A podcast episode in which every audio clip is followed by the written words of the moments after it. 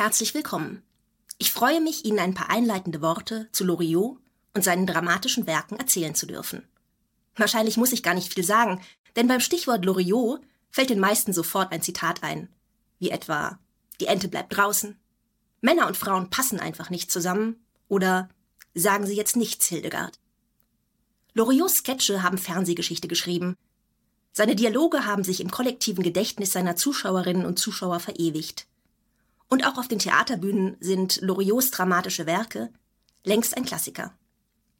Loriot gilt als Altmeister des deutschen Humors.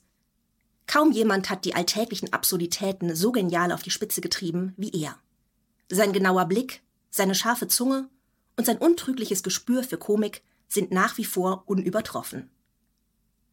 Doch was macht diesen Humor aus?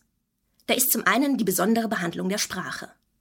Kein Wort ist zufällig, es gibt keine Füllsel, sondern alles ist bewusst gewählt und genau gesetzt. Quasi musikalisch komponiert. Jede Formulierung, jede Pause, jede Auslassung, jede Verzögerung. Loriot erweist sich in seinen kurzen, oft lakonischen Dialogen als Meister des Timings und der Verknappung. Dazu kommt, neben einer fast schon pedantischen Liebe zum Detail und einer absoluten Präzision, der große Ernst, mit dem Loriot und seine Figuren ihre jeweiligen Probleme verhandeln. Die Komik entsteht beim Betrachtenden. Die Betroffenen hingegen versuchen sich mit einem Höchstmaß an Höflichkeit aus der peinlichen Situation oder dem Missverständnis zu retten, was die Lage meist erst recht verschlimmert und die Komik dadurch auf die Spitze treibt. Der Zeitjournalist Peter Kümmel hat das in seinem Nachruf auf Loriot so beschrieben. Bei Loriot gibt es keine unkomischen Menschen, denn das Komische ist die Differenz zwischen dem, was ein Mensch von sich selbst denkt, und dem, was die anderen von ihm denken. Und weiter heißt es, seine Helden sind Menschen aus der Mitte der Gesellschaft, die noch ihren Status, ihre Balance und ihren Ruf zu verlieren haben. Das kommt nicht von ungefähr, denn Loriot, der eigentlich Bernhard Viktor Christoph Karl oder kurz Vico von Bülow heißt, entstammt einer alten preußisch-mecklenburgischen Offiziersfamilie. Er wird 1923 in Brandenburg an der Havel geboren. Die Ehe der Eltern scheitert bald und Vico von Bülow wächst ab 1927 zusammen mit seinem jüngeren Bruder bei der Großmutter und der Urgroßmutter in Berlin auf. Die beiden älteren Damen, ihr gut bis großbürgerliches Wohnzimmer und ihre Liebe zur klassischen Musik prägen den jungen Vico maßgeblich. 1933 kehren die Brüder zu ihrem Vater, der erneut geheiratet hat, zurück. Dieser Vater, ein Polizeioffizier, pflegt neben aller Strenge und Korrektheit auch einen Hang zu theatralischen Auftritten, mit denen er große Runden amüsant unterhalten kann. Nach einigen Jahren verlässt die Familie Berlin und zieht nach Stuttgart. Loriot selbst sagt im Rückblick über diese Zeit 1938 zogen wir nach Stuttgart.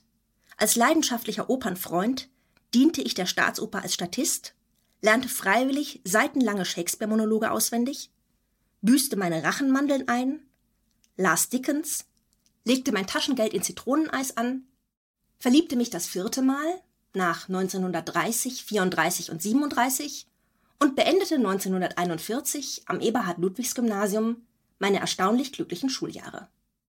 Am Eugensplatz erinnert heute übrigens eine Gedenktafel am ehemaligen Wohnhaus in der Hausmannstraße 1 an Loriot.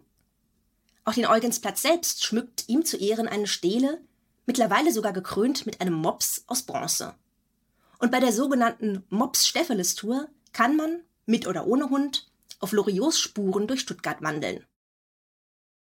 Nach dem kriegsbedingten Stuttgarter Notabitur beginnt für den 17-Jährigen der Kriegsdienst. Ein düsteres Kapitel, über das er im Nachhinein wenig gesprochen hat. Mehr der Familientradition verpflichtet, denn aus politischer Überzeugung schlägt er eine militärische Laufbahn ein. Ab 1942 nimmt er als Oberleutnant am Russlandfeldzug teil und wird mit dem Eisernen Kreuz zweiter und erster Klasse ausgezeichnet. Auf die Frage, ob er im Zweiten Weltkrieg ein guter Offizier gewesen sei, antwortet er später in einem Interview nicht gut genug. Sonst hätte ich am 20. Juli 1944 zum Widerstand gehört. Aber für den schauerlichen deutschen Beitrag zur Weltgeschichte werde ich mich schämen bis an mein Lebensende. Nach dem Krieg arbeitet er dann etwa für ein Jahr als Holzfäller, um sich Lebensmittelkarten zu verdienen Parallel absolviert er 1946 ein vollständiges Abitur.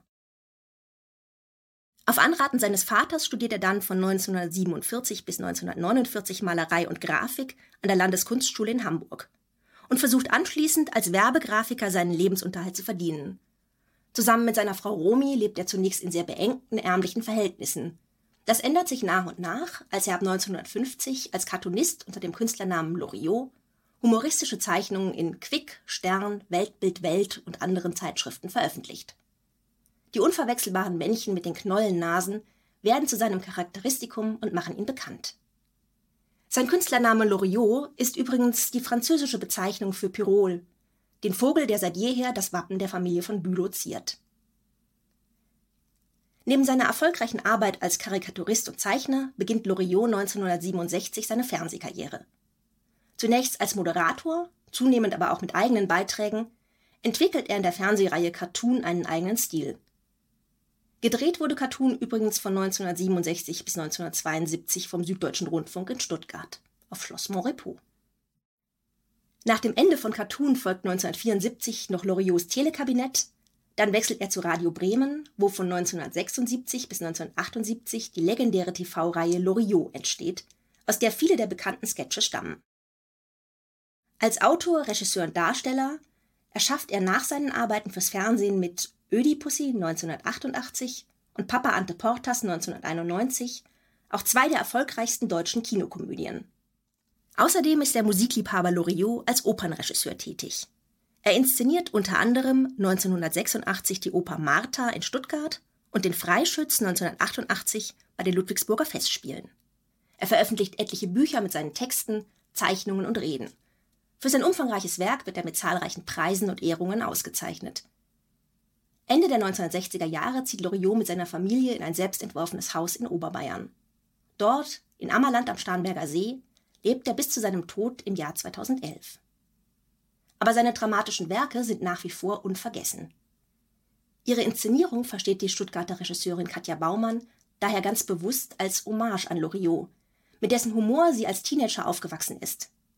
Seine Sprachbehandlung, sein musikalisches Gespür für Sprechrhythmen und Pausen, seine Finesse und das gnadenlose, aber immer liebevoll gezeichnete Scheitern. Dabei schwingt bei Loriot immer die feine Nuance des höflichen Umgangs mit. Genießen Sie also ein Wiedersehen mit vielen Lieblingsszenen wie die englische Inhaltsangabe, die Nudel, Herren im Bad, Liebe im Büro, das Frühstücksei oder der Lottogewinner. Und freuen Sie sich auf einige Wiederentdeckungen aus dem Werk des großen Humoristen.